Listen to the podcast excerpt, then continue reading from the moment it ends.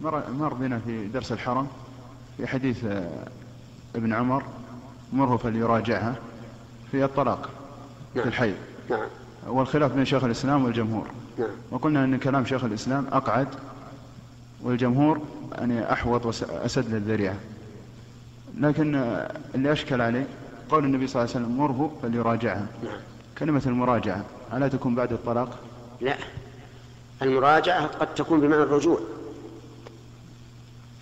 كما في قوله تعالى فإن طلقها فلا تحل له من بعد حتى تنكح زوجا غيره. فإن طلقها فلا جناح عليهما أن يتراجع.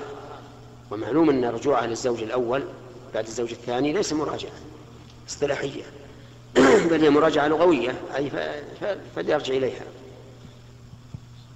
فيكون معنى فليراجعها أي ليردها إلى عصمته.